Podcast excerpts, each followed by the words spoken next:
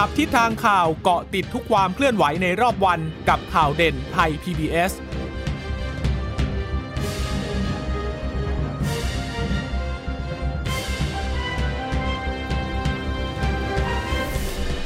สวัสดีค่ะ ต้อนรับคุณผู้ฟังสู่ข่าวเด่นไทย PBS นะคะ เราพบกันเป็นประจำทุกวันจันทร์ถึงศุกร์บ่ายๆแบบนี้ค่ะ อัปเดตข้อมูลข่าวสารที่เกิดขึ้นในรอบวันนะคะ กับดิฉันจีราชาตาเอี่ยมรัศมี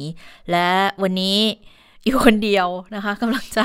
เอ๊พูดชื่อคู่หูที่มาจัดด้วยในวันนี้นะคะ วันนี้ติดธุระกันทั้งสองคนเลยนะคะ มีภารกิจในการประชุมของกองบกแต่ว่าดิฉันก็มาดำเนินรายการก่อนนะคะ แต่จริงๆ เดี๋ยวสักวันพฤหัส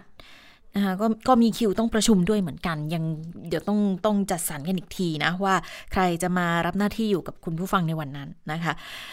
สำหรับวันนี้เรายังคงต้องติดตามสถานการณ์โควิด -19 กันอย่างต่อเนื่องนะคะ สถานการณ์คือจริง ๆ ถ้าเกิดนายกรัฐมนตรีประกาศว่าเราตั้งเป้าจะเปิดเปิดประเทศใน 120 วันเนี่ย มันมันควรจะเป็นสถานการณ์ที่ดูแล้วแนวโน้มมันน่าจะดีขึ้นใช่ไหม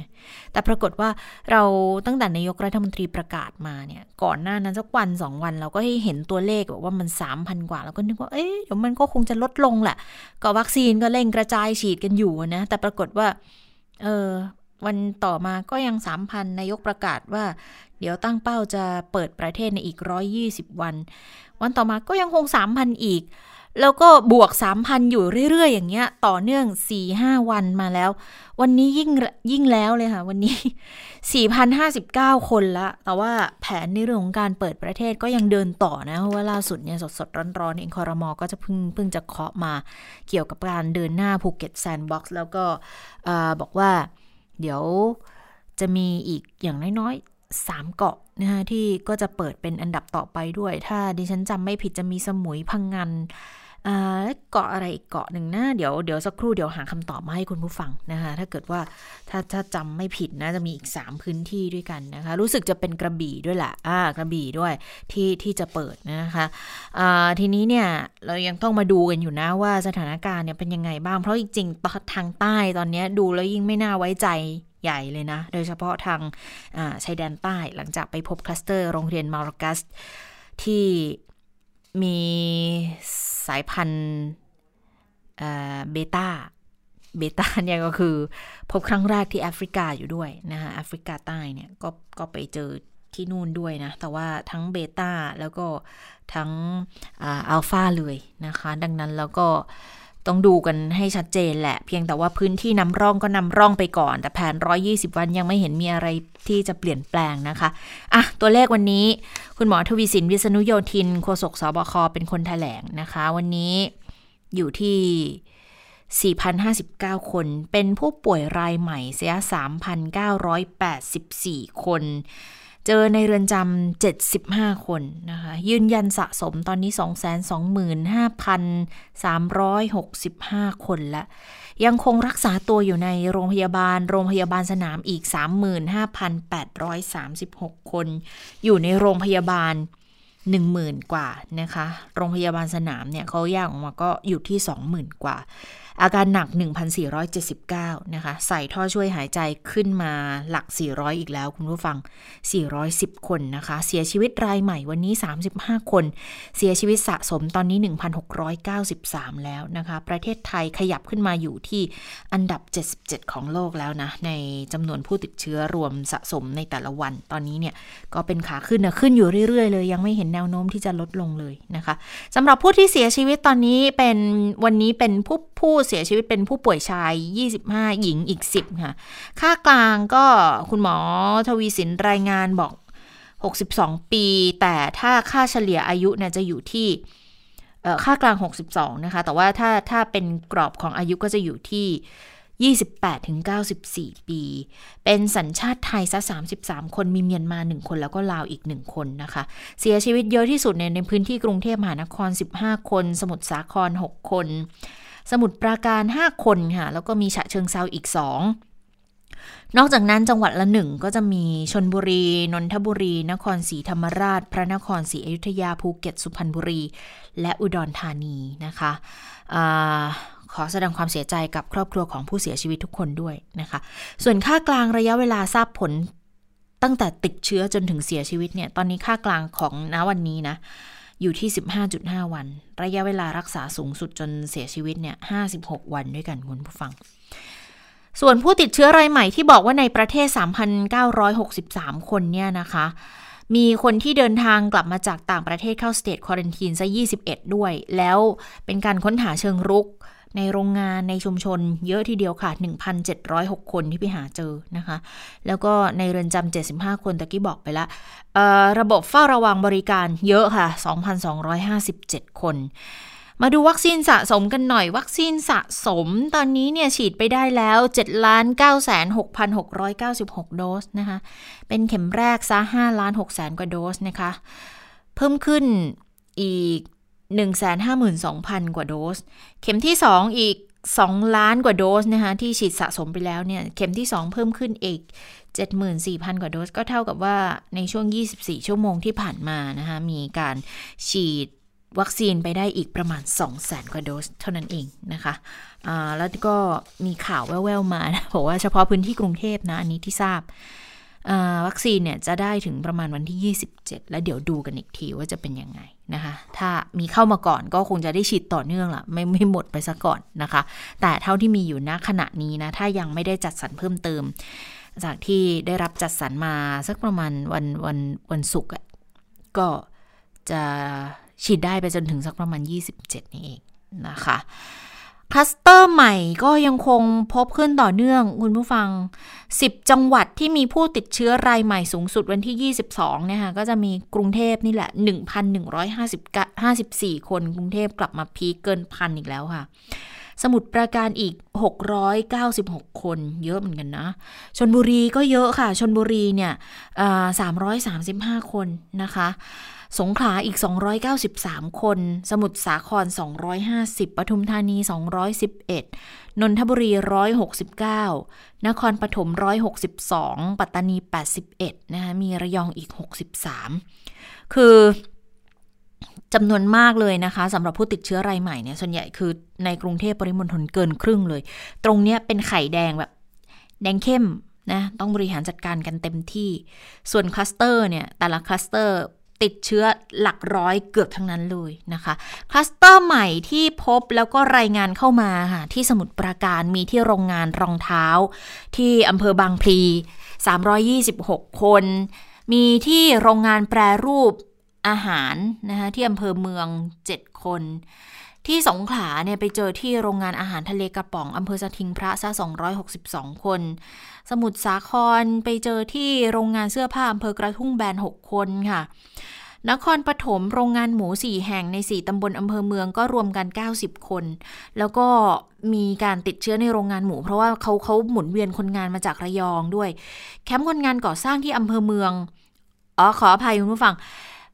ที่ไปพบการติดเชื้อในโรงหมูสี่แห่งเนี่ยคือลักษณะการทำงานน่าจะเป็นในในลักษณะที่ว่าหมุนเวียนคนงานไปแต่ละโรงโรงงานหมูนะคะ ดังนั้นก็เลยมีการติดเชื้อรวม 4 โรงงานเนี่ย 90 คน ที่จังหวัดระยองไปเจอที่แคมป์คนงานก่อสร้างอำเภอเมือง 51 คนค่ะอายุทยาไปเจอที่ศูนย์วิทยุกู้ภัย 14 คน ปราจีนบุรีก็ไปเจอโรงงานถิ่นเทียมอำเภอศรีมหาโพธิ์อีก แปดคนด้วยกันนะคะ สถานการณ์ตามโรงงานต่างๆเนี่ยก็ยังคงต้องตรวจเชิงลึกเชิงลุกเชิงรุกกันอย่างต่อเนื่องนะคะ แล้วก็ยังคงเจอคนที่ติดเชื้อเพิ่มขึ้นเรื่อยๆด้วย แต่ทีนี้อย่างที่บอกกรณีที่ภาคใต้ที่ตอนนี้เนี่ยต้องติดตามสถานการณ์กันอย่างใกล้ชิดเลย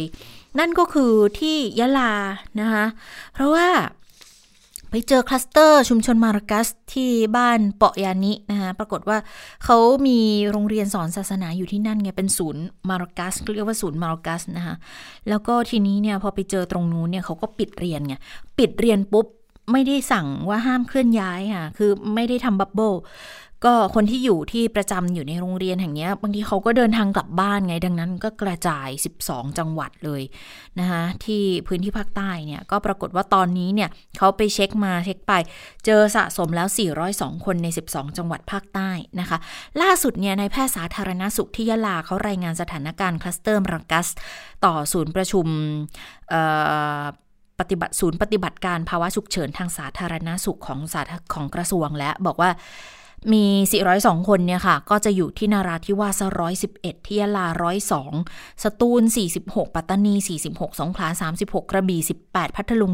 13 นครศรีธรรมราช 10 คน สุราษฎร์ธานี 9 พังงา 5 ตรัง 3 แล้วก็ภูเก็ตอีก 3 คนด้วยนะคะ ดังนั้นที่ยะลาเนี่ย ตอนนี้คือจังหวัดเล็ก ๆ เองนะ แต่เจอคนติดเชื้อ 102 คน เขาเตรียมที่จะขยายโรงพยาบาลสนามเพิ่มขึ้นอีกหนึ่งแห่ง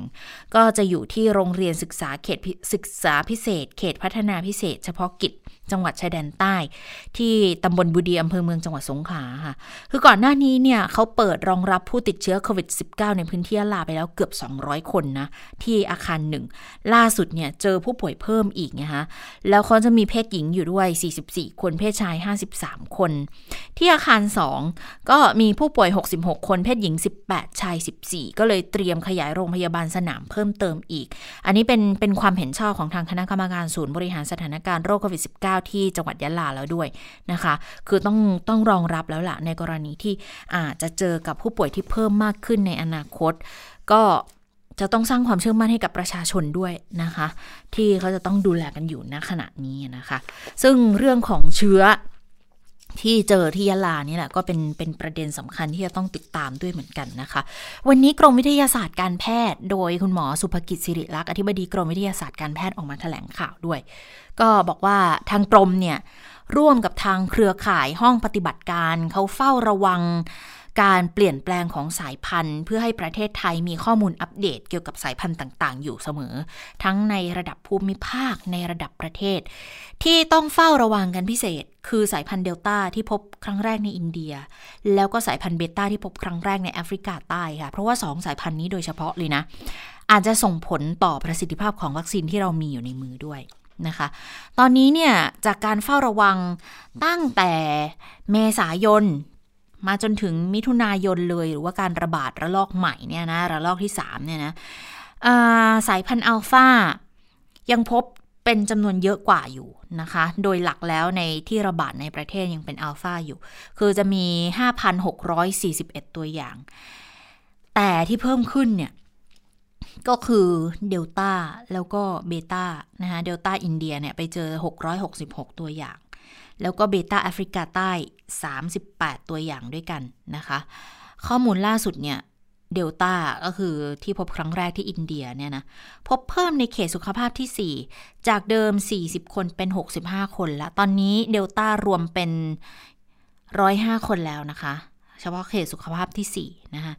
ส่วนเขต 13ค่ะเดิมพบอยู่ 404 ตอนนี้ไปเจอเพิ่มอีก 89 ก็เป็น 493 แล้วด้วยนะคะไปฟังการขยายความของคุณหมอสุภกิจสิริลักษ์กันค่ะ สายพันธุ์อินเดียเเริ่มมีสัดส่วนมากขึ้นนะครับเป็นประมาณ 10.5%แล้วนะครับ แล้วก็ทางบีต้าก็มีเพิ่มจำนวนขึ้นนะครับ ก็ออกจากนอกจากออกไปนอกจากนราธิวาสแล้วนะครับ แต่ว่าก็ยังอยู่ในพื้นที่เฉพาะภาคใต้นะครับ แต่ว่าอย่างที่เรามีทราบข่าว เมื่อวานทางคุณหมอเบิร์ตก็ได้ให้ข้อมูลไปว่าชุมชนเนี้ยที่มีปัญหาที่โรงเรียนเนี้ยได้มีนักเรียนเดินทางกลับบ้านไปนะครับทั้งที่ตอนนั้นก็ป่วยแล้วเนี่ยนะครับไปประมาณ 10 กว่าจังหวัดนะครับ เพราะฉะนั้นตรงนี้เราก็จะขอให้ทางจังหวัดปลายทางที่มีการรับนักเรียนพวกนี้ไปได้ส่งตัวอย่างมามาตรวจนะครับเพื่อหาสายพันธุ์ต่างๆ ว่ามันเป็นสายพันธุ์อะไรบ้าง คือที่เด็กที่อยู่ที่ยะลาเนี่ยค่ะ ที่เขาเขาเดินทางกลับบ้านไปนะ เบื้องต้นคุณหมอบอกว่า ก็พบทั้งอัลฟาทั้งเบต้านั่นแหละนะคะ ตอนนี้ก็เลยต้องติดตามกันว่าต้นตอเนี่ยติดมาจากไหนยังไง แล้วการกระจายไปจังหวัดอื่น ๆ มีไหม ทีนี้จะมีอยู่บางส่วนเขาเดินทางกลับมาที่สมุทรปราการแล้วก็ที่จังหวัดตราดด้วยมาจากยะลาเนี่ยนะคะ แต่ยังดีว่าตรวจแล้วไม่พบเชื้อโควิด ซึ่ง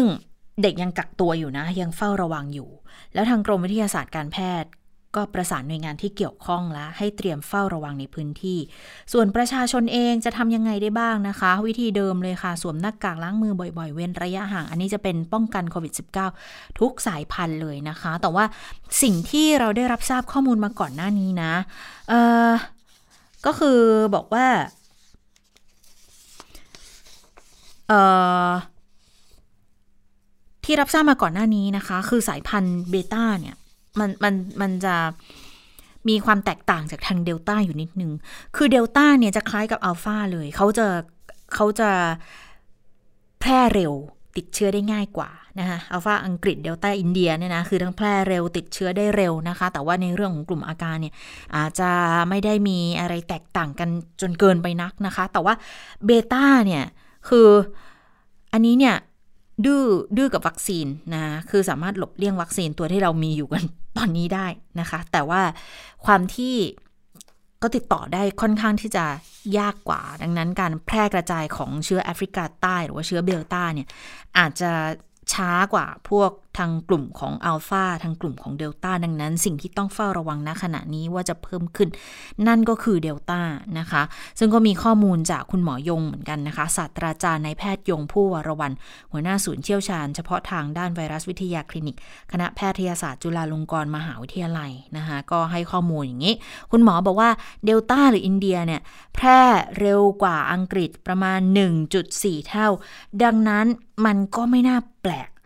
ที่เราจะพบว่าสายพันธุ์เดลต้าเนี่ยจะเพิ่มจำนวนขึ้นอย่างรวดเร็ว แล้วถ้าคุมไม่ได้นะ3-4 เดือนข้างหน้า เดลต้าจะกลายเป็นสายพันธุ์ที่ระบาดเกือบทั่วโลก แล้วในอนาคตก็จะมีสายพันธุ์ใหม่ ๆ ขึ้นด้วยนะคะ โดยวัตจักรเนี่ยคุณหมอบอกว่าเวลากะประมาณจะอยู่ที่ประมาณ 4 เดือนตามวงรอบด้วยกัน ฟังคำอธิบายของคุณหมอยงค่ะ สายพันธุ์เดลต้านี้เนี่ยนะครับเป็นสายพันธุ์ที่แพร่ง่ายกว่าสายพันธุ์อังกฤษประมาณ 1.4 เท่า นะเมื่อแพร่ง่ายกว่าสายพันธุ์อังกฤษ 1.4 เท่าเนี่ยนะครับ ตามวัฏจักรของมันเนี่ยนะครับนะเราก็ต้องพยายามที่ต่อสู้กับมันในการควบคุมสายพันธุ์เดลต้าให้ได้มากที่สุด เพื่อลดการแพร่กระจายของสายพันธุ์เดลต้านะถ้าตามวัฏจักรจริง ๆ ถ้าเราพยากรณ์ออกไปข้างหน้าอีก 4 เดือนข้างหน้า หรือ 5 เดือนข้างหน้า สายพันธุ์ที่ระบาดในประเทศไทยเนี่ยมันก็จะค่อยๆ เพิ่มเป็นสายพันธุ์เดลต้ามากขึ้น มากขึ้นเรื่อยๆนะครับ แล้วในที่สุดของทั่วโลกนี้นะครับ สายพันธุ์เดลต้าก็จะกรบสายพันธุ์อังกฤษหมดไปนะครับ และเมื่อหมดสายพันธุ์เดลต้าแล้ว เราก็เชื่อว่าจะมีสายพันธุ์ใหม่เกิดขึ้นอีก ตามวัฏจักรของมันนะครับในช่วง 4-5 เดือน มันคงไม่ได้สิ้นสุดแค่สายพันธุ์เดลต้านี้หรอกนะฮะแต่ไม่ว่าสายพันธุ์อัลฟาเดลต้านะครับหรือ เบต้าก็ตามแต่เนี่ยความรุนแรงของโรคไม่ได้รุนแรงขึ้นนะครับขอให้ทุกคนเข้าใจก่อนว่าความรุนแรงของโรคเนี่ยไม่ได้รุนแรงขึ้นนะครับ แต่สิ่งที่สำคัญที่เรากำลังกำลังจะพูดถึงกันเสมอก็คือว่าประสิทธิภาพของวัคซีนวัคซีนเนี่ยส่วนใหญ่ทุกบริษัทในโลกนี้นะใช้คำว่าทุกบริษัทเลยในโลกนี้เนี่ยนะฮะ พัฒนามาจากสายพันธุ์ดั้งเดิมของจีนที่เราเรียกว่าสายพันธุ์อู่ฮั่นนะครับ เพราะฉะนั้นเมื่อพัฒนามาจากสายพันธุ์อู่ฮั่นมาเจอสายพันธุ์ที่เปลี่ยนไปเรื่อยๆ เปลี่ยนไปเรื่อยๆอะก็เป็นไปได้ที่วัคซีนจะค่อยๆ ลดประสิทธิภาพลง ทีละเล็กทีละน้อยนะครับ ก็เป็นเรื่องธรรมดาที่จะเป็นแบบนั้น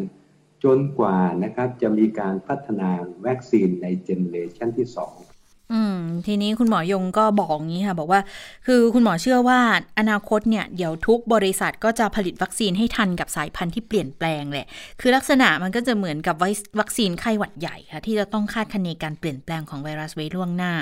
แล้วกระบวนการเปลี่ยนแปลงในการผลิตเนี่ยคือใช้เวลาไม่น้อยกว่า 6 เดือนนะ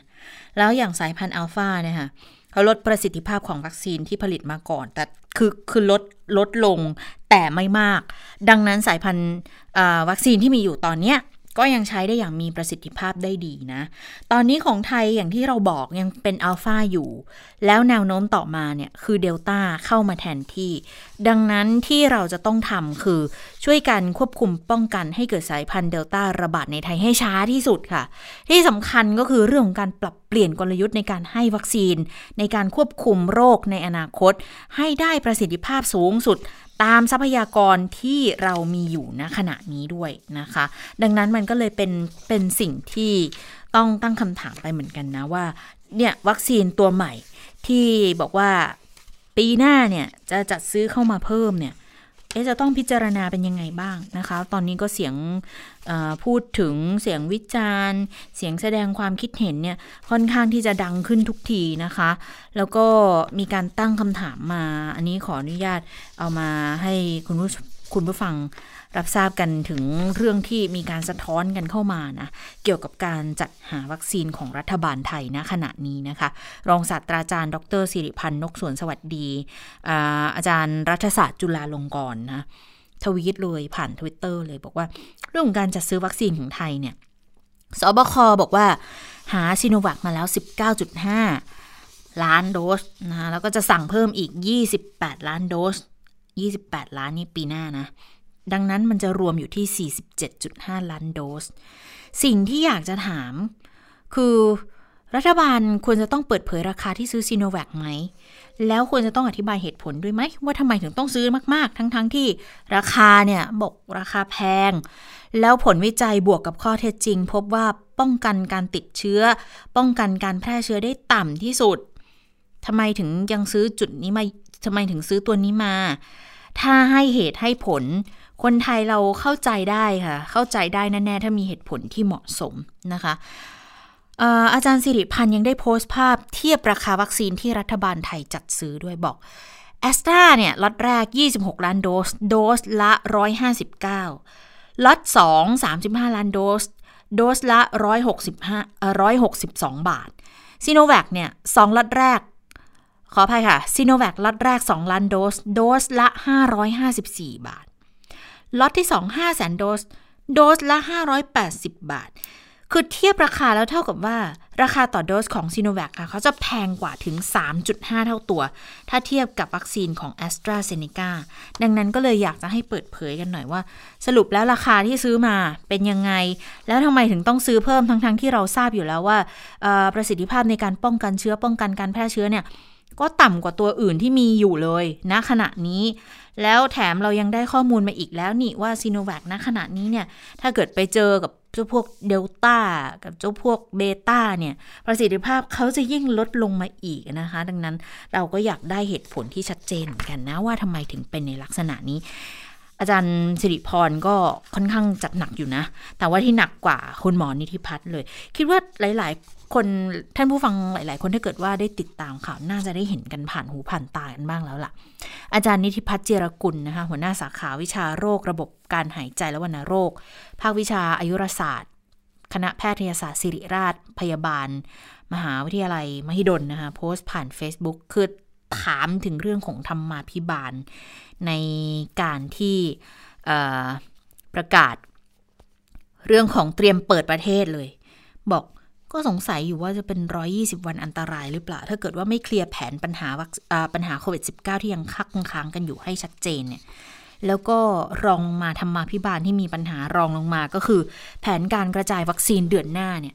มีจังหวัดชายแดนบางจังหวัดที่ไม่มีช่องทางผ่านแดนอย่างเป็นทางการ แต่ว่าอยู่ในข่ายได้รับวัคซีนในระดับ 2 อาจจะได้เหตุผลว่าเป็นเมืองกีฬา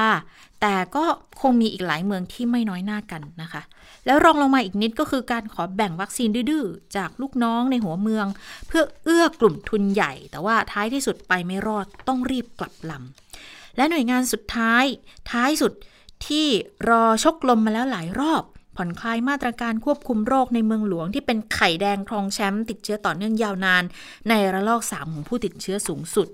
ยอดผู้ป่วยอาการรุนแรง ผู้ใช้เครื่องช่วยหายใจยอดผู้เสียชีวิต ถึงเวลาที่คุณหมอบอกว่าที่โพสต์เนี่ยก็ยังไม่เห็นมีวิแววว่าจะลดลงเลยยังไม่มีมาตรการประกอบการผ่อนคลายที่ชัดเจนเลยว่าจะควบคุมไม่ให้มีการระเมิด หรือว่าไม่ให้มีการระบาดเพิ่มเติมได้ยังไง ตอนนี้เนี่ย เรื่องของการบริหารจัดการเตียงระดับที่ 3 ในเขตกทม รับส่งต่อผู้ป่วยโควิด อาการรุนแรงอาการวิกฤตกลุ่มขมับแล้ว เพราะว่าสถานการณ์เตียงเริ่มคับขัน กลับไปเหมือนช่วงปลายเดือนที่แล้วเลยบอก โหหลายคนอยากจะกลั้นใจตายแล้วเนี่ย แล้วผู้ป่วยระลอกใหม่เนี่ยนะคะ สัดส่วนคนสูงอายุ คนที่มีโรคเรื้อรัง คนที่หาต้นตอการรับเชื้อไม่ได้อย่างชัดเจนเนี่ย มันเยอะมากขึ้น อันนี้ความหมายก็คือการระบาดมันไปถึงชุมชนแล้ว ไม่ได้มาเป็นกลุ่มก้อนทั้งใหม่ทั้งเก่าแล้วนะ ดังนั้นอยากจะติงนิดนึงว่าจะทำอะไรเนี่ย ขอให้ถามขอให้ฟังอย่างใส่ใจบ้าง ว่าภาคการแพทย์ตอนนี้เขาทำงานหนักหน่วงแค่ไหนแล้ว จะโทษส่วนน้อยของภาคการแพทย์ที่เป็นชงข้อมูลขัดความรู้สึกส่วนใหญ่ขึ้นมาให้ก็คงไม่ใช่แหละ เพราะว่าคำพูดเมื่อออกสู่สาธารณะ มันเป็นสัญญาประชาคมที่คนพูด ต้องเป็นคนรับผิดชอบแต่เพียงฝ่ายเดียวนะคะ คุณหมอค่อนข้างจะจัดหนักทีเดียวนะ แล้วในเรื่องของการเปิดประเทศของแซนด์บ็อกซ์ต่าง ๆ อย่างที่ดิฉันบอกคุณผู้ฟัง ก็เคาะมาแล้วค่ะคอรมอยังไงก็คงเดินหน้าแหละ โดยเฉพาะอย่างแซนด์บ็อกซ์เนี่ยนะกรกฎาคมนี้ เปิดแน่นอนนะคะภูเก็ต แล้วก็พ่วงด้วยพื้นที่เกาะสมุยพะงันเกาะเต่า ไม่ใช่กระบี่นะ คุณผู้ฟังดิฉันขออภัยด้วยนะคะตามที่สบคได้เสนอมานะคะ ทางภูเก็ตเนี่ยเขาจะต้องตั้งคณะกรรมการศูนย์ปฏิบัติการควบคุมการเปิดเมืองรองรับนักท่องเที่ยวต่างชาติ ก็จะต้องทำหน้าที่ในการควบคุมการเข้าออกของนักท่องเที่ยวต่างชาติ ทั้งที่เดินทางจากต่างประเทศในประเทศ เริ่มเข้ามากระทั่งเดินทางออกจากจังหวัด ส่วนพื้นที่ของสุราษฎร์ธานีที่จะมี 3 เกาะนะคะเกาะสมุยเกาะพังงานเกาะเต่าเนี่ยอันนี้บอกว่า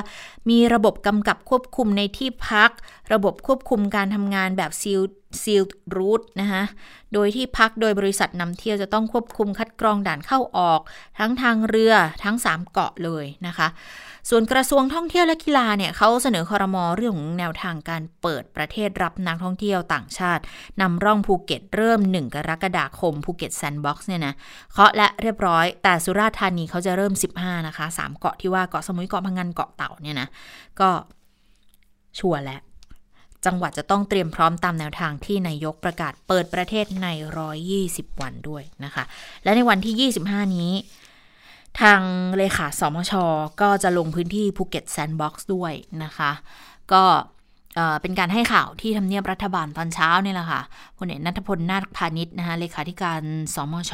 นะคะ ในฐานะที่เป็นผู้อำนวยการศูนย์ปฏิบัติการ สปกสบคนะคะก็มีการพูด ย้อนกลับไปถึงการขอสนับสนุนวัคซีน จากกระทรวงมหาดไทยแหละน่าจะเป็นกรณีไทยเบฟนะ ก็บอกว่า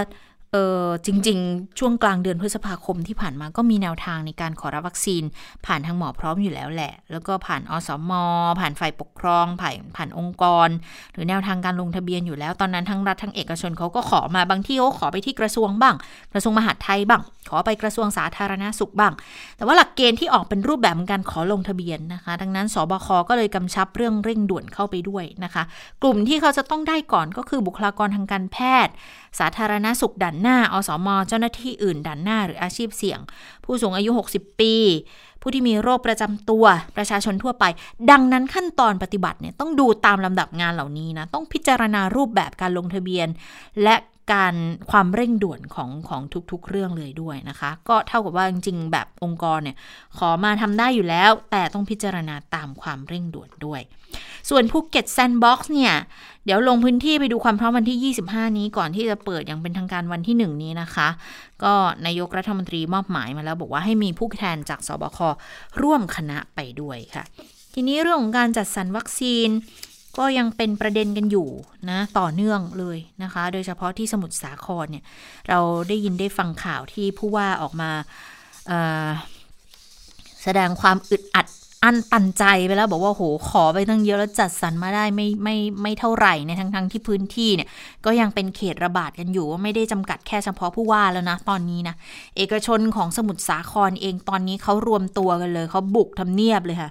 จีสบคเลยทบทวนเรื่องการจัดสรรวัคซีนหน่อยเขาอึดอัดอัดอั้นมานานแล้วเหมือนกันนะ ก็เป็นทางประธานสภาอุตสาหกรรม จังหวัดสมุทรสาครค่ะ ก็ควงคู่มากับประธานหอการค้าสมุทรสาครเลยนะคะ อยากจะมายื่นหนังสือร้องเรียนกับทางสปกสบคเพื่อส่งผ่านไปให้ในายกรัฐมนตรีด้วย ขอให้เร่งทบทวนการจัดสรรวัคซีนโควิด -19 ให้กับทางสมุทรสาคร ก็ ประธานสปกสบคเป็นคนรับเรื่องนะคะ แล้วก็มีการหารือเบื้องต้นกันกับทางประธานสภาอุตสาหกรรม แล้วก็ประธานหอการค้าจังหวัดสมุทรสาครด้วยว่าปัญหามันเป็นอะไรยังไงบ้างนะคะ ขอให้ให้มีความชัดเจนสักหน่อยเถอะ ทางพลเอกนัทพงศ์ก็ชี้แจงอย่างนี้บอกว่าตัวเลขวัคซีนที่เป็นข่าวว่าสบคจัดสรรให้สมุทรสาคร 70,000 โดสเนี่ย อันนี้เป็นแค่ร่างหลักเกณฑ์เท่านั้นยังไม่ได้ประกาศจัดสรรอย่างเป็นทางการนะ แล้วในกรณีนี้นะคะทางทางคุณชนาทิพย์ประธานหอการค้าสมุทรสาครก็เลยบอกว่า คือเอกชนของทางสมุทรสาครเนี่ยต้องลงทุนเดินทางมาหานายกเองในครั้งนี้เนี่ย เพราะว่าอยากจะให้ทบทวน จังหวัดยังเป็นพื้นที่สีแดงอยู่นะ แต่จัดสรรมาทำไมได้เจ็ดหมื่นนะมันเท่ากับพื้นที่สีเขียวที่เขาทั่วไปเลยนะ ตามแผนจัดสรรครั้งแรกเนี่ย สมุทรสาครจะได้สามแสนสาม ดังนั้นตัวเลขเจ็ดหมื่นเนี่ยมันมันไม่ได้มันไม่ตรงกับข้อเท็จจริง แล้วมันมันไม่เพียงพอกับการแก้ไขสถานการณ์ณขณะนี้ด้วยนะคะ ก็ยืนยันกันไปบอกว่าเป็นเป็นเป็นร่างนะคะ ก็เดี๋ยวดูว่าท้ายที่สุดแล้วจะออกมาในรูปแบบไหนนะก็ถือว่าดำเนินการเชิงรุกมากเลยนะสำหรับทางสมุทรสาครเนี่ยค่ะ เพราะว่าก็ยังคงเป็นหนึ่งในพื้นที่ที่มีการระบาดอย่างต่อเนื่องอยู่เช่นเดียวกันนะจริง การจัดสรรเนี่ยหลาย ๆ จังหวัดก็คงจะอยากจะได้ให้เยอะที่สุด แล้วก็อยากจะจัดสรรวัคซีน ฉีดวัคซีนให้กับประชาชนในพื้นที่ของตัวเองให้ได้มากที่สุดแหละเพราะว่าตอนนี้สถานการณ์เนี่ยจะมองว่าเฉพาะพื้นที่สีแดงก็ใช่ค่ะ พื้นที่สีแดงก็ควรจะต้องเร่งรัดในการฉีดวัคซีนก่อน แต่มันก็ไม่สามารถทิ้งพื้นที่อื่นได้เหมือนกันนะ เพราะว่าถ้าจุดไหนไม่ปลอดภัยแล้วก็ไม่สามารถตีความได้หรอกว่าจุดอื่นๆ เขาจะปลอดภัยตามไปด้วยเนี่ย ตราบใดที่ยังคงมีการเคลื่อนย้ายคน ก็ง่ายๆ ดูตัวอย่างที่ยะลาว่าพบการติดเชื้อแล้วยังมีการเคลื่อนย้ายคนดังนั้น ความเสี่ยงมันก็สามารถกระจายไปได้ด้วยนะคะทีนี้เมื่อสักครู่เนี่ยเราได้ฟังการการวิจารณ์อย่างรุนแรงอย่างหนักของทางคุณหมอนิธิพัฒน์นะมีการพูดถึงเรื่องของเตียงว่าตอนนี้เนี่ยมันแน่นนะปรากฏว่ามันจะมีอยู่เคสหนึ่งคุณผู้ฟังในพื้นที่กรุงเทพนี่แหละ แฟลตดินแดงมีคนติดเชื้ออยู่เจ็ดคน แล้วก็รอเตียงอยู่เนี่ย รอเท่าไหร่ก็ยังไม่ได้สักทีนะคะเขาต้องไปกางเต็นท์อยู่หน้าแฟลตเพราะว่าไม่มีเตียงรองรับเขาแล้วปรากฏว่าเขามีการกางเต็นท์เสร็จเขาก็เขียนแฮชแท็กไว้หน้าเต็นท์เลยบอกเส้นของคนไม่มีเส้น ก็เลยเป็นการเปิดเผยกันออกมานะ บอกว่าตอนนี้เนี่ยก็ยังมีกรณีที่ผู้ป่วยโควิด -19 ก็รอเตียงอยู่นั่นแหละ ประเทศเรามาถึงจุดนี้ได้ยังไงนะคะ ก็เป็นการเปิดเผยผ่านทาง Facebook ที่มีการเผยแพร่ภาพนี้ออกมาด้วยนะคะ ก็เขามีการไลฟ์สดด้วยว่าไปช่วยแก้ปัญหาให้กับประชาชนที่ติดโควิด -19 ที่แฟลตดินแดง แถวแถวสนามกีฬาไทยญี่ปุ่น ช่วง4ี่ทุ่มครึ่ง ขอความช่วยเหลือให้กับผู้ป่วยโควิดนะเขาไปตรวจเชิงรู้เขาทราบผลว่าเขาติด7 คน แต่เขาไม่มีเตียงไม่มีที่จะนอน พอทราบผลแล้วเนี่ยเขาก็ขึ้นห้องไม่ได้ไง เพราะแฟดดินแดงเขาเขาเป็นห้องพักขนาดเล็กแล้วเขาถ้าเกิดเขาอยู่ร่วมกันกับครอบครัวเดี๋ยวคนอื่นเขาจะไม่ปลอดภัย เขาก็เลยต้องมาตั้งเต็นท์กันอยู่แบบนี้นะคะ ดังนั้นก็อยากจะให้ทบทวนหน่อยบอกตรวจเชิงรุกแล้วจริง ตรวจเชิงรุกถ้าพบคนติดเชื้อแล้วจะทำยังไงอะ อันนี้ก็เลยกลายเป็นประเด็นที่ทำให้เกิดวิพากษ์วิจารณ์กันค่อนข้างหนักทีเดียวนะ ทีนี้ทางผู้อำนวยการเขตทราบเรื่องก็เลยบอกว่า เดี๋ยวทางเจ้าหน้าที่การเคหะเขาจะเปิดห้องไม่มีผู้พักอาศัย 2 ห้องให้กับผู้ป่วยโควิด -19 ไปพักชั่วคราวก่อน ระหว่างรอรถพยาบาลมารับตัวเพื่อเข้าระบบต่อไป ซึ่งล่าสุดค่ะทางพอมก็ออกมาชี้แจงเหมือนกัน ว่าตอนนี้เอาตัวไปรักษาแล้วนะคะ ทางพอมเขาออกมาพูดถึงในเรื่องนี้แล้วว่า กรณีที่ทั้ง 7 คนที่ตรวจเชิงรุกตั้งแต่วันที่ 18 ที่ผ่านมาผลตรวจออกมาวันที่ 20 ว่าติดเชื้อ แล้วก็ยังคงต้องรอเตียงอยู่วัน 2 วันเนี่ยนะออตอนนี้เนี่ยก็มีการเข้าไปช่วยเหลือแล้วนะคะ มีการติดต่อผ่านสายด่วน 191 สายด่วน 1669 จัดหาสถานพยาบาลให้กับทั้ง 7 คนแล้ว ตั้งแต่ 21 มิถุนาช่วงบ่าย2เนี่ยนำผู้ป่วยทั้ง 7 คนไปรักษาที่ฮอสพิทอลแล้ว แล้วก็มีการติดตามความคืบหน้ากันอย่างต่อเนื่อง แต่ก็เห็นมีรายงานเหมือนกันบอกมีอยู่ 2 คนนะ ที่เขาเชื้อเขาลงปอด เดี๋ยวจะต้องย้ายไปที่โรงพยาบาลแล้วด้วยนะคะ ดิฉันก็เลยมีการเปิดเผยของทางกรมการแพทย์เนี่ยเห็นมาพอดีนะ เป็นข่าวที่เข้ามาเมื่อไม่นานนี่เองนะ คุณหมอสมศักดิ์อัครศินเขาออกมาเปิดเผยแล้ว เรื่องของสถานการณ์เตียง ในพื้นที่กรุงเทพตอนนี้บอกเลยว่าน่าห่วง โดยเฉพาะกลุ่มผู้ป่วยสีเหลืองและสีแดง คือสีเหลืองสีแดงเนี่ยต้องอยู่โรงพยาบาลสถานเดียวนะคะ ถ้าสีเขียวยังอยู่โรงพยาบาลสนามได้ ก็ก็เชื่อว่าในกรณีของโรงพยาบาลสนาม ถ้าจัดตั้งสถานที่มีเตียงรองรับเนี่ยยังคงเพียงพออยู่ แต่ถ้าในกรณีสีเหลืองสีแดงเนี่ยเป็นยังไงบ้าง ล่าสุด คุณหมอสมศักดิ์อักษิณที่บดีกรมการแพทย์เปิดเผยอย่างนี้บอก คือจำนวนคนป่วยโดยเฉพาะกรุงเทพปริมณฑลที่บอกว่าเเกินกว่าครึ่งของจำนวนผู้ป่วยที่ติดเชื้อรายวันอยู่ณขณะนี้นะแต่ละวันเนี่ยกรุงเทพปริมณฑลผู้ป่วยมากกว่าหลักพันคนต่อเนื่อง 2 เดือนแล้ว ผู้ป่วยเพิ่มมากขึ้น โดยเฉพาะในกลุ่มสีแดงที่เขาอาการหนักเขาต้องใช้เครื่องช่วยหายใจ แล้วก็กลุ่มสีเหลืองที่เป็นกลุ่มอาการปานกลาง หรือว่ามีปัจจัยเสี่ยงจำเป็นต้องได้รับการดูแลเพิ่มเติม ความต้องการเตียงในกลุ่มนี้เพิ่มสูงขึ้น ข้อมูลณนะวันที่ 21 มิถุนายนคุณผู้ฟัง ตอนนี้เนี่ยจำนวนเตียงในสถานพยาบาลภาครัฐ ผู้ป่วยโควิดสีแดงครองเตียงอยู่ 409 คน เหลือเตียงสำหรับการรองรับผู้ป่วยสีแดง ลือแค่ 20 เตียงแล้วนะคะ ณ ขณะนี้ แล้วก็ต้องเก็บไว้ให้กับคนที่มีภาวะฉุกเฉิน หรือต้องผ่าตัดหรือต้องช่วยเหลือเร่งด่วน สีเหลืองเนี่ยตอนนี้ครองเตียงอยู่ 3,937 คน มีเตียงเหลือสำหรับการรองรับผู้ป่วยโควิดสีเหลืองอีกประมาณ 300 คนเท่านั้น โอ้ ตึงมือเลยนะคุณผู้ฟัง สถานการณ์ที่มันมีเตียงน้อยอยู่ในขณะนี้นะคะ แล้วก็สวนทางกับจำนวนผู้ติดเชื้อที่เพิ่มมากขึ้นเนี่ย ตอนนี้การประสานผ่านระบบจัดหาเตียง 1668 มีความล่าช้าค่ะ เพราะว่าต้องบริหารเตียงที่เหลืออยู่ก่อน ถึงจะสามารถรับผู้ป่วยรายใหม่ได้ ดังนั้นสถานการณ์เตียงโรคโควิด -19 ในพื้นที่กรุงเทพ ตอนนี้ยอมรับเลยว่าน่าเป็นห่วงอย่างมาก แต่ถ้ามีการร่วมมือบูรณาการกันทำงานเนี่ย ก็เชื่อว่าจะจะผ่านไปได้ พื่อให้ผู้ป่วยโควิด -19 ได้รับการรักษาอย่างเร็วที่สุด นี่คือสถานการณ์ที่เกิดขึ้นณขณะนี้นะคะ คุณผู้ฟัง ส่วนเรื่องของการฉีดวัคซีนเนี่ยนะล่าสุดตอนนี้ไทยร่วมใจก็ก็เริ่มเริ่มฉีดวันนี้กันได้แล้วนะคะ แล้วก็ทางหมอพร้อมเนี่ยล่าสุดออกมาประกาศและระบบหมอพร้อม ตั้งแต่ 25 มิถุนายนเป็นต้นไป สามารถที่จะปลดล็อกให้แต่ละโรงพยาบาลจัดระบบคิว ลงนัดเลื่อนนัด แจ้งเตือนประชาชนที่จะมาฉีดวัคซีนได้ตามความเหมาะสมแล้วนะคะ แต่ถ้าประชาชนคนไหนที่มีข้อสงสัยเกี่ยวกับเรื่องของการนัดหมายฉีดวัคซีน ก็ขอให้ติดต่อไปยังโรงพยาบาลที่ได้แจ้งความประสงค์เอาไว้โดยตรงเลย หมอพร้อมก็ปิดไปพักใหญ่เหมือนกันนะ ตอนแรก ถ้าจำไม่ผิดนะ 14 มิถุนาเนี่ย น่าจะเปิดได้ละ แต่ว่ามันไปชนกับตอนที่ยังไม่มีวัคซีนให้บริการพอดีนะ ก็เลยปิดแล้วก็ปิดอย่างต่อเนื่องอยู่ณขณะนี้ด้วยนะคะเอาคุณผู้ฟังจากเรื่องของโควิด -19 เราไปดูสถานการณ์ที่ก็ต้องติดตามเช่นเดียวกันนะ ในที่ประชุมรัฐสภาในวันนี้นะคะ ก็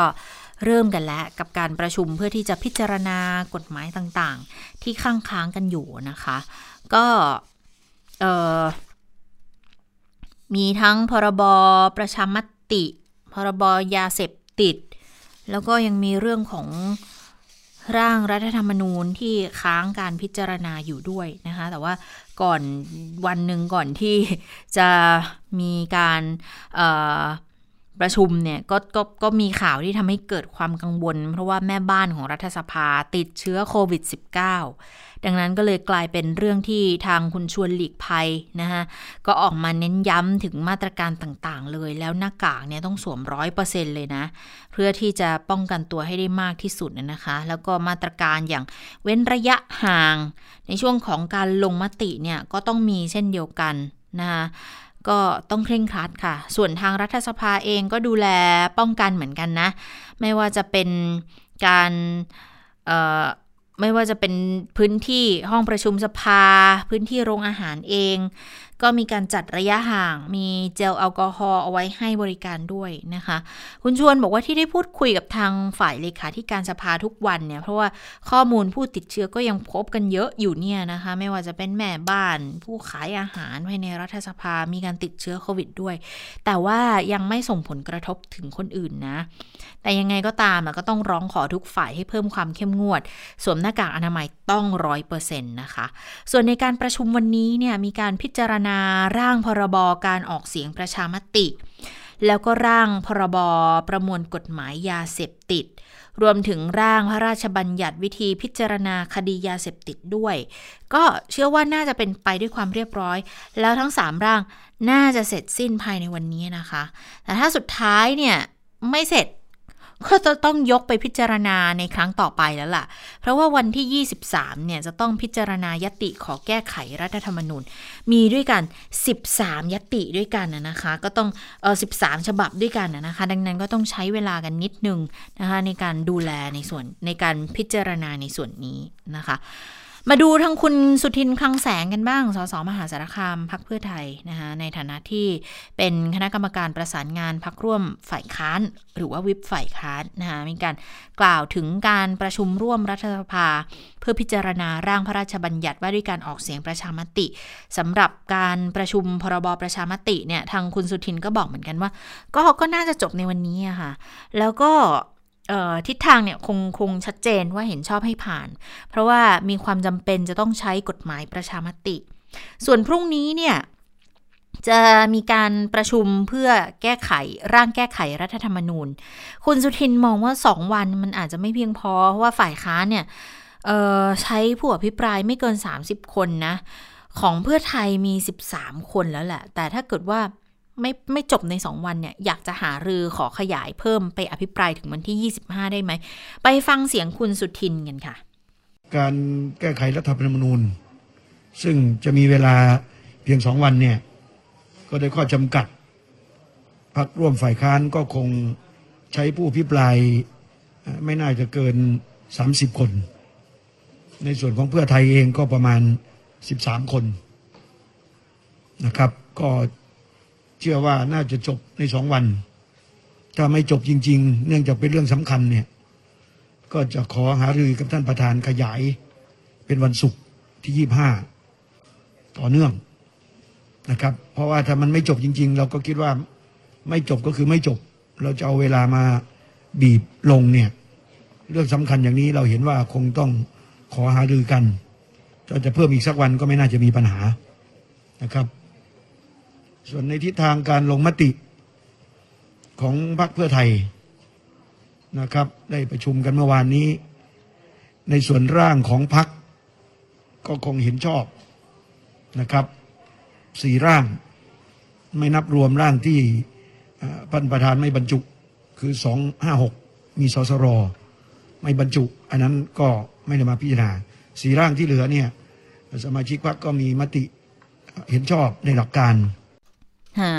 ก็สี่ร่างนะคะไม่นับรวมร่างเพิ่ม แก้ไขเพิ่มเติมมาตรา 256 นะคะ ส่วนร่างอื่นๆ ไม่ว่าจะเป็นของพลังประชารัฐ หรือของพรรคร่วมรัฐบาลเนี่ยทางสมาชิกมีมติอย่างนี้บอกเดี๋ยวขอฟังการอภิปรายแต่ละร่างก่อน ถึงจะมีมติไปในทางใดทางหนึ่งในวันสุดท้าย เพราะว่าร่างของทั้งพลังประชารัฐและของพรรคร่วมรัฐบาลเนี่ยมันจะมีบางส่วนที่ตรงกันกับร่างของพรรคเพื่อไทย ส่วนที่ตรงกันไม่น่าจะมีปัญหา แต่ส่วนที่ไม่ตรง เดี๋ยวจะฟังดูก่อนว่า จะแก้ไขปรับปรุงในชั้นกรรมาธิการในวาระสองได้ไหม ถ้าเกิดมีโอกาสปรับปรุงแก้ไขก็จะพิจารณารับหลักการไป แต่ถ้าเรื่องไหนที่ปรับปรุงไม่ได้ แล้วก็ขัดกับทางพักอย่างชัดเจนเนี่ยก็คงจะเห็นชอบกันไม่ได้หรอกนะคะ ทีนี้มีคำถามอยู่เหมือนกันบอก ก่อนหน้านี้เนี่ยสารรัฐธรรมนูญมีคำวินิจฉัยไง บอกว่าจะจะแก้ทั้งฉบับต้องทำประชามติก่อน แต่ว่าพรรคเพื่อไทยก็ยังยื่น ร่างแก้ไขรัฐธรรมนูญในมาตรา 256 นี่อยู่เนี่ย คุณสุทินก็เลยบอกว่า คือเราเสนอเข้ามาเจตนาเพื่อเป็นต้นเรื่องนะ เป็นต้นทางที่จะนำไปสู่การทำประชามติ ถ้าคือถ้าไม่เสนอเข้ามาเลย ก็ไม่รู้เหมือนกันว่าจะทำยังไงถึงจะมีประชามติได้เหมือนกันนะคะ ส่วนกรณีพักเก้าไกลที่บอกว่าจะให้สภาเนี่ยยื่นเรื่องให้คอรมอจัดทำประชามติ อันนี้พูดคุยกันหรือยัง คุณสุทินบอก อ่าถ้าเป็นแบบนี้จริง ๆ ก็ได้นะ อันนี้ก็เป็นเป็นแนวทางที่ตรงกันอยู่แล้ว ก็คงจะต้องให้สภายื่นเรื่องให้คอรมอแต่ก็ยังไงคงต้องรอพรบประชามติก่อน ถ้าไม่แผนถ้าไม่ผ่านแนวปฏิบัติมันก็ไปไม่ได้อยู่ดีนะคะ ดังนั้นก็คงต้องติดตามแหละว่า ในวันนี้เนี่ยจะจะผ่านเลยไหมพรบประชามตินะ ทีนี้ถ้าไปฟังซุ้มเสียงของทางก้าวไกลกันบ้าง คุณพิจารณ์ชาวพัฒนาวงสสบัญชีรายชื่อรองหัวหน้าพักเก้าไกลนะก็พูดถึงเรื่องนี้ด้วยเหมือนกัน เรื่องของการลงประชามติออขออภัยการลงมติร่างพรบประชามติ แล้วก็ร่างพรบยาเสพติด 3 ร่างที่เสนอเข้ามาเนี่ยคะบอกว่าอันนี้ถือว่าสำคัญค่ะ เพราะว่าถ้าทั้ง 3 ฉบับเนี่ยผ่านไปได้มันจะเป็นประโยชน์ในกระบวนการจัดการทั้งหลากหลายด้วยนะ แล้วก็ก็น่าสังเกตบอก เรื่องของการแก้ไขรัฐธรรมนูญที่บรรจุเอาไว้ในวันที่ 23 เนี่ย ถ้าถ้าถ้าวันนี้พิจารณากฎหมายยาเสพติดไม่เสร็จ ถ้ากับว่ากฎหมายฉบับนี้ที่มีความสำคัญนี่จะถูกดองไว้หรือเปล่า อันนี้คิดว่าเป็นการจัดลำดับความสำคัญที่ดูแปลกๆเหมือนกันนะ ส่วนร่างแก้ไขรัฐธรรมนูญมาตรา 256 ที่เสนอโดยเพื่อไทยแล้วไม่ได้ถูกระบุระเบียบบรรจุ ในระเบียบวาระการประชุมครั้งนี้เนี่ยก็บอกว่าถ้า ต้องรอร่างนี้ทำประชามติแล้วทำไมถึงไม่พิจารณารวมกับร่างอื่น ๆ ไปก่อนเลยอะ่ะ เพราะว่าตอนนี้เนี่ยคือรวบรวมรายชื่ออะไรมันมันเกือบจะครบกับหลักเกณฑ์ที่ของร่างแก้ไขของทางพักที่จะไปร่วมกับภาคประชาชนอยู่แล้วด้วยนะ จริงๆ ถ้าเกิดว่าร่วมกันมาหมด มันจะประหยัดงบประหยัดเวลากับทุกฝ่ายเลยหรือไม่นะคะ อะ ได้เวลาของต่างประเทศแล้ววันนี้คุณสวรักษ์มาแล้ว สวัสดีคุณสวรักษ์ค่ะ สวัสดีค่ะ คุณผู้ฟังนะคะ สวัสดีคุณจิราชาตาค่ะค่ะอ่าอย่างที่บอกช่วงนี้นับถอยหลังเหลือประมาณ 1 เดือนนิดๆนะคะ ก็จะถึงการแข่งขันกีฬาโอลิมปิกของญี่ปุ่น ดังนั้นช่วงนี้จากนี้ไปเนี่ยจนถึงการแข่งขันเลยแหละ เราก็คงจะได้ยินข่าวทุกวันนะคะค่ะอะสำหรับวันนี้ค่ะ วันนี้เนี่ยมันมีคำเตือนนะคะจากผู้เชี่ยวชาญด้านไวรัสของญี่ปุ่น เขาก็ออกมาบอกว่าอืมจริง ๆ เนี่ย ตัวเขาเองก็รู้สึกตื่นเต้นนะ เพราะว่าครั้งล่าสุดที่ญี่ปุ่นเป็นเจ้าภาพเนี่ยก็คือ ปี 1964 ที่โตเกียวนะคะ แล้วเขาก็บอกว่าครั้งนี้เนี่ยได้โอกาสวนที่ญี่ปุ่นกลับมาเป็นเจ้าภาพอีกรอบ ก็ยอมรับว่ารู้สึกตื่นเต้นอืมแล้วก็ดีใจ แต่อีกใจหนึ่งนะคะเอ่อคนเนี้ยซึ่งเป็นผู้เชี่ยวชาญด้านโรคติดเชื้อเนี่ยเขาบอกว่าเขากังวลมากว่า การที่เป็นเจ้าภาพโอลิมปิกในรอบนี้เนี่ยมันอาจจะทำให้เกิดการระบาด เพราะเขามองว่าต่อให้ญี่ปุ่นเนี่ยนะคะ แล้วก็คณะกรรมการจัดการแข่งขันเนี่ยวางมาตรการไว้ดีแค่ไหน แต่มันมีความเป็นไปได้สูงมากว่าถ้าพลาดนิดเดียวเนี่ยมันอาจจะทำให้เกิดการระบาด คือต่อให้มันไม่ระบาดในญี่ปุ่นเนี่ยแต่ถ้านักกีฬาเหล่านี้แข่งเสร็จแล้วกลับไปประเทศตัวเอง แล้วเอาเชื้อที่ติดจากญี่ปุ่นไประบาด มันก็ไม่น่าจะใช่เรื่องดี นะคะดังนั้นเขาก็เลยออกมาย้ำนะคะว่า ทันทีที่นักกีฬาคนแรกเดินทางมาถึงญี่ปุ่น คุณจะต้องเริ่มใช้มาตรการอย่างเข้มงวดที่สุด และขอให้ตระหนักไว้นะว่า อย่าให้การจัดการแข่งขันโอลิมปิกเนี่ยไปเพิ่มภาระให้กับระบบสาธารณาสุขของญี่ปุ่น และอย่าทำให้การฉีดวัคซีนของประชาชนในญี่ปุ่นเองเนี่ยได้รับผลกระทบนะคะ เขาบอกว่าอะสำหรับชาวญี่ปุ่น เขาบอกว่าอยากจะรณรงค์ให้ประชาชนอย่าไปชมการแข่งขันในสนาม คือล่าสุดเมื่อวานเนี้ยนะคะผู้จัดการแข่งขันเนี่ยเพิ่งประกาศ ว่าอนุญาตให้คนที่อยู่ในประเทศญี่ปุ่นเนี่ยเข้าไปชมการแข่งขันได้ โดยมีข้อจำกัดคือ ในแต่ละสนามจะจุคนได้ไม่เกิน 1 0,000 คนเท่านั้น ส่วนสนามไหนที่สถานที่เล็กลงไปกว่านั้น สัดส่วนก็ลดลงไปอีก นะคะ ดังนั้นขอให้ชาวญี่ปุ่นอยู่แต่กับบ้าน แล้วก็ชมการแข่งขันผ่านทางโทรทัศน์นะคะ แล้วก็ในส่วนของผู้จัดเนี่ยก็บอกว่ามีความเป็นไปได้สูงเหมือนกันนะ ว่าถ้าหากว่ามันเกิดอะไรผิดพลาดขึ้นมา หรือว่าสถานการณ์เลวร้ายลง การแข่งขันกีฬาอาจจะต้องแข่งโดยไม่มีคนดู คือมีแต่นักกีฬา หรือถ้ามันแย่สุดๆ เขาบอกว่ามองในสถานการณ์ที่เลวร้ายที่สุดนะคะ อาจจะต้องยกเลิกการแข่งขัน เขาบอกว่าอันนี้ควรจะเป็นหนึ่งในปัจจัยที่ผู้จัดงานนั้นควรจะต้องเตรียมรับมือไว้ เพราะตอนนี้สถานการณ์ในหลายแห่งของญี่ปุ่นก็ไม่ได้ดีนะคะ อย่างที่โอซาก้า มีผู้เสียชีวิตจากโควิด -19 เนี่ย เออวันละหลายสิบคนเหมือนกัน แล้วก็บอกว่าระบบสาธารณสุขในเมืองโอซาก้าก็รับภาระหนักทีเดียวนะคะ และนอกจากนี้นะคะในส่วนของนักกีฬาเนี่ยเขาบอกว่า เอาจริงๆเนี่ยเขาบอกเขาไม่ค่อยห่วง ราะว่านักกีฬาเนี่ยก็จะถูกคุมโดยกฎกติกามาอยู่แล้ว นักกีฬาเนี่ยจะต้องถูกตรวจหาเชื้อโควิด -19 ทุกวันนะคะ ห้ามไปไหนเด็ดขาด นอกจากหมู่บ้านนักกีฬา แล้วก็สถานที่จัดการแข่งขัน แค่นั้นห้ามไปไหนเด็ดขาด แล้วเขาบอกว่าสำหรับในหมู่บ้านนักกีฬาเนี่ยนะคะเขาบอกว่าตอนนี้เนี่ยคนที่อยู่ในหมู่บ้านเนี่ยมากกว่า 80%ได้รับวัคซีนครบโดสแล้วนะคะ นักกีฬาเนี่ยไม่ห่วงแต่เขาบอกที่เขาห่วงคืออะไรรู้ไหมนักข่าว นักข่าวจากต่างประเทศนี่แหละค่ะเขาบอกว่าในส่วนของนักข่าวเนี่ยเขาก็ไม่แน่ใจนะว่าเมื่อเดินทางมาถึงญี่ปุ่นแล้วเนี่ยจะยอมปฏิบัติตามกฎระเบียบไหมกติกาของผู้สื่อข่าวคล้ายๆกับนักกีฬาค่ะ คือคุณจะไม่สามารถไปที่ไหนได้ยกเว้นโรงแรมกับสถานที่จัดการแข่งขันเท่านั้นเอง และ 14 วันแรกคุณจะต้องเดินทางได้เท่านี้ แล้วคุณจะต้องติดอุปกรณ์ GPS เพื่อตรวจสอบการเคลื่อนไหวการเดินทาง ห้ามออกนอกเส้นทางเด็ดขาด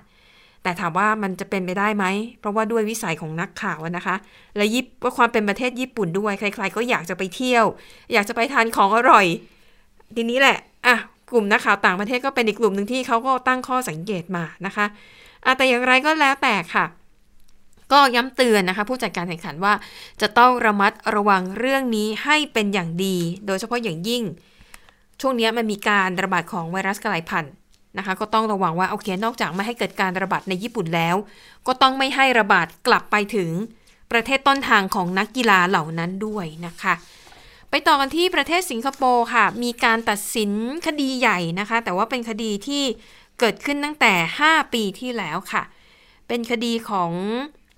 นายจ้างนะคะ ชาวสิงคโปร์เป็นสตรีวัย 41 ปีค่ะ เธอถูกตัดสินจำคุกเป็นเวลา 30 ปีนะคะ ในข้อหาเอ่อทำร้ายร่างกายอืมทรมาน แล้วก็ให้แม่บ้านอาชีพแม่บ้านนะคะ ซึ่งเป็นชาวเมียนมาเนี่ยอดอาหาร จนในที่สุดก็คือเสียชีวิตนะคะ แล้วก็ถูกตัดสินจำคุกเป็นเวลา 30 ปี ซึ่งผู้พิพากษาบอกว่านี่เป็นหนึ่งในคดีของการ ทำร้ายร่างกายที่เลวร้ายที่สุดนะคะ ตั้งแต่ผู้พิพากษาท่านนี้เนี่ยทำคดีมา ประเด็นก็คือว่าเอออะในประเทศสิงคโปร์เราก็ทราบดีว่าเป็นประเทศที่พัฒนาแล้วนะคะ แล้วก็เป็นประเทศที่ต้องการแรงงานต่างชาติเยอะมาก โดยเฉพาะอย่างยิ่งอาชีพที่คนสิงคโปร์เองเขาไม่ทำอย่างเช่นอาชีพที่ต้องใช้แรงงานก่อสร้าง หรือว่าบำบัดทำอะไรที่มันเกี่ยวกับของเสียของสกปรก รวมถึงงานแม่บ้านนะคะ ในสิงคโปร์เนี่ยเขาบอกว่ามีแม่บ้านที่เป็นชาวต่างชาติเนี่ยมากถึง 250,000 คนนะคะ ทีนี้เหตุการณ์นี้เนี่ยเกิดขึ้นตั้งแต่ปี 2016 ก็คือว่ามีหญิงชาวเมียนมาคนหนึ่งนะคะ อายุ 24 ปีเท่านั้นเองนะ ตอนที่เธอยังมีชีวิตอยู่เนี่ย เธอก็ได้สัญญาว่าจ้างนะคะทำงานเป็นแม่บ้านให้กับครอบครัวของหญิงชาวสิงคโปร์คนนี้ ซึ่งหน้าที่หลักๆ ก็คือดูแลครอบครัวนี้มี 5 คน มีสามีภรรยานะคะแล้วก็ ลูกชายวัยหนึ่งขวบ ลูกสาววัยสี่ขวบ แล้วก็เอ่อคุณยายนะคะ อายุ 61 ปี ปรากฏว่าพอหญิงชาวพม่าคนนี้เข้าไปทำงานนะคะ เธอถูกทรมานทำร้ายร่างกายหลายอย่างมากอืมเนื้อหาในข่าวนะคะ บอกว่ายกตัวอย่างสิ่งที่เธอโดนเช่น โดนรัดคอ จนหายใจไม่ออก ถูกตีด้วยไม้กวาด ถูกนาบด้วยเตารีด แล้วก็อาหารเนี่ยก็แทบไม่ เธอแทบไม่ได้กินอาหารเลย นะคะ ในแต่ละวันเนี่ย เธอจะได้นอนประมาณ 5 ชั่วโมงเท่านั้น แถมตอนที่ต้องอาบน้ำหรือว่าต้องทำธุระในห้องน้ำเนี่ย นายจ้างบังคับว่า เธอต้องเปิดประตูห้องน้ำทิ้งไว้หึนะคะเอ่อเหตุการณ์นี้นะคะก็ถือว่าเป็นคดีที่สะเทือนความรู้สึกของชาวสิงคโปร์แล้วก็แน่นอน คนเมียนมาด้วยนะคะ เพราะว่าไปประกอบอาชีพเป็นแม่บ้านในสิงคโปร์นี่ก็เยอะอยู่ทีเดียว ปรากฏว่า หญิงชาวพม่าคนนี้ค่ะ เธอก็ถูกทำร้ายร่างกาย นานวันเข้านะคะ ในเวลาเนี่ยประมาณเกือบเกือบปีค่ะ เขาบอกว่าในวันที่เธอเสียชีวิตเนี่ยนะคะตำรวจก็ไปตรวจสอบแล้วพบว่า น้ำหนักเธอลดลงไปถึงเกือบ 40%เลยนะ ตอนที่เสียชีวิตน่ะเธอหนักแค่ 24 กิโลกรัม คือผู้ใหญ่คนหนึ่งที่เป็นผู้หญิงแล้วหนักแค่เนี้ยมันมันนึกภาพไม่ออกเลยนะคะ และที่ซ้ำร้ายไปกว่านั้นค่ะเขาบอกว่าบางครั้งเนี่ยไม่ใช่แค่นายจ้างที่เป็นผู้หญิงนะแม้แต่คุณยายซึ่งอายุ 61 ปีอะที่อยู่ในบ้าน บางครั้งก็ผสมโรงทำร้ายร่างกายแม่บ้านชาวเมียนมาคนนี้ด้วยนะคะอะก็เป็นอีกคดีหนึ่งที่เกิดขึ้นในอ่าประเทศเมียนมานะคะ ตอนนี้ยังเหลือเวลาอีกหน่อยนึงเนาะปิดท้ายนะอ่าไปดูที่ประเทศฟินแลนด์นะคะ เขาบอกว่าฟินแลนด์เนี่ยได้ชื่อว่าเป็นประเทศที่มีความสุขที่สุดในโลก แล้วก็ต้องการที่จะหาพลเมืองเพิ่ม เพราะว่าก็คล้ายๆ กับประเทศพัฒนาแล้วหลายประเทศแหละ มีปัญหาประชากรสูงอายุเพิ่มมากขึ้น แต่คนในวัยแรงงานน้อยลง แต่ประเด็นคือว่าแม้ฟินแลนด์จะดูเหมือนเป็นประเทศสวยหรูน่าอยู่อยู่แล้วมีความสุข แต่เอาเข้าจริงๆเนี่ยมันมีปัญหาหลายอย่างที่ทำให้คนต่างชาติ เข้าไปอยู่ในฟินแลนด์ไม่ได้ หรือไม่ได้รับการต้อนรับ ไม่ว่าจะเป็นปัญหาเรื่องของการ เหยียดเชื้อชาติ ซึ่งในรายงานข่าวจาก AFP เนี่ยนะคะบอกว่ามีอยู่จริง ๆ นะ รวมถึงการไม่ยอมรับเรื่องของความรู้ความสามารถของคนในบางประเทศนะคะเขาบอกว่าสิ่งเหล่านี้เนี่ยก็เป็นอุปสรรคที่อาจจะทำให้ฟินแลนด์นั้น ต้องเผชิญกับปัญหาขาดแคลนแรงงานอย่างอย่างหนักมากนะคะ ซึ่งตอนนี้บอกว่าสัดส่วนของผู้สูงอายุอายุ 65 ปีขึ้นไปในฟินแลนด์เนี่ยสูงถึง 39.2 ต่อประชากรในวัยแรงงาน 100 คน เกือบเกือบเกือบเกือบครึ่งหนึ่งเลยนะคะอะและนี่ก็คือรายงานข่าวที่น่าสนใจจากต่างประเทศค่ะ ค่ะ ทั้งหมดก็คือข่าวเด่นไทย VS วันนี้นะคะ เราทั้งสองคนลาไปก่อน สวัสดีค่ะ สวัสดีค่ะ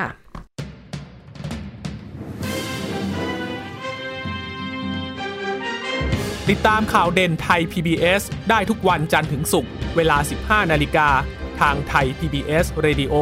และติดตามฟังข่าวได้อีกครั้งทางไทย PBS Podcast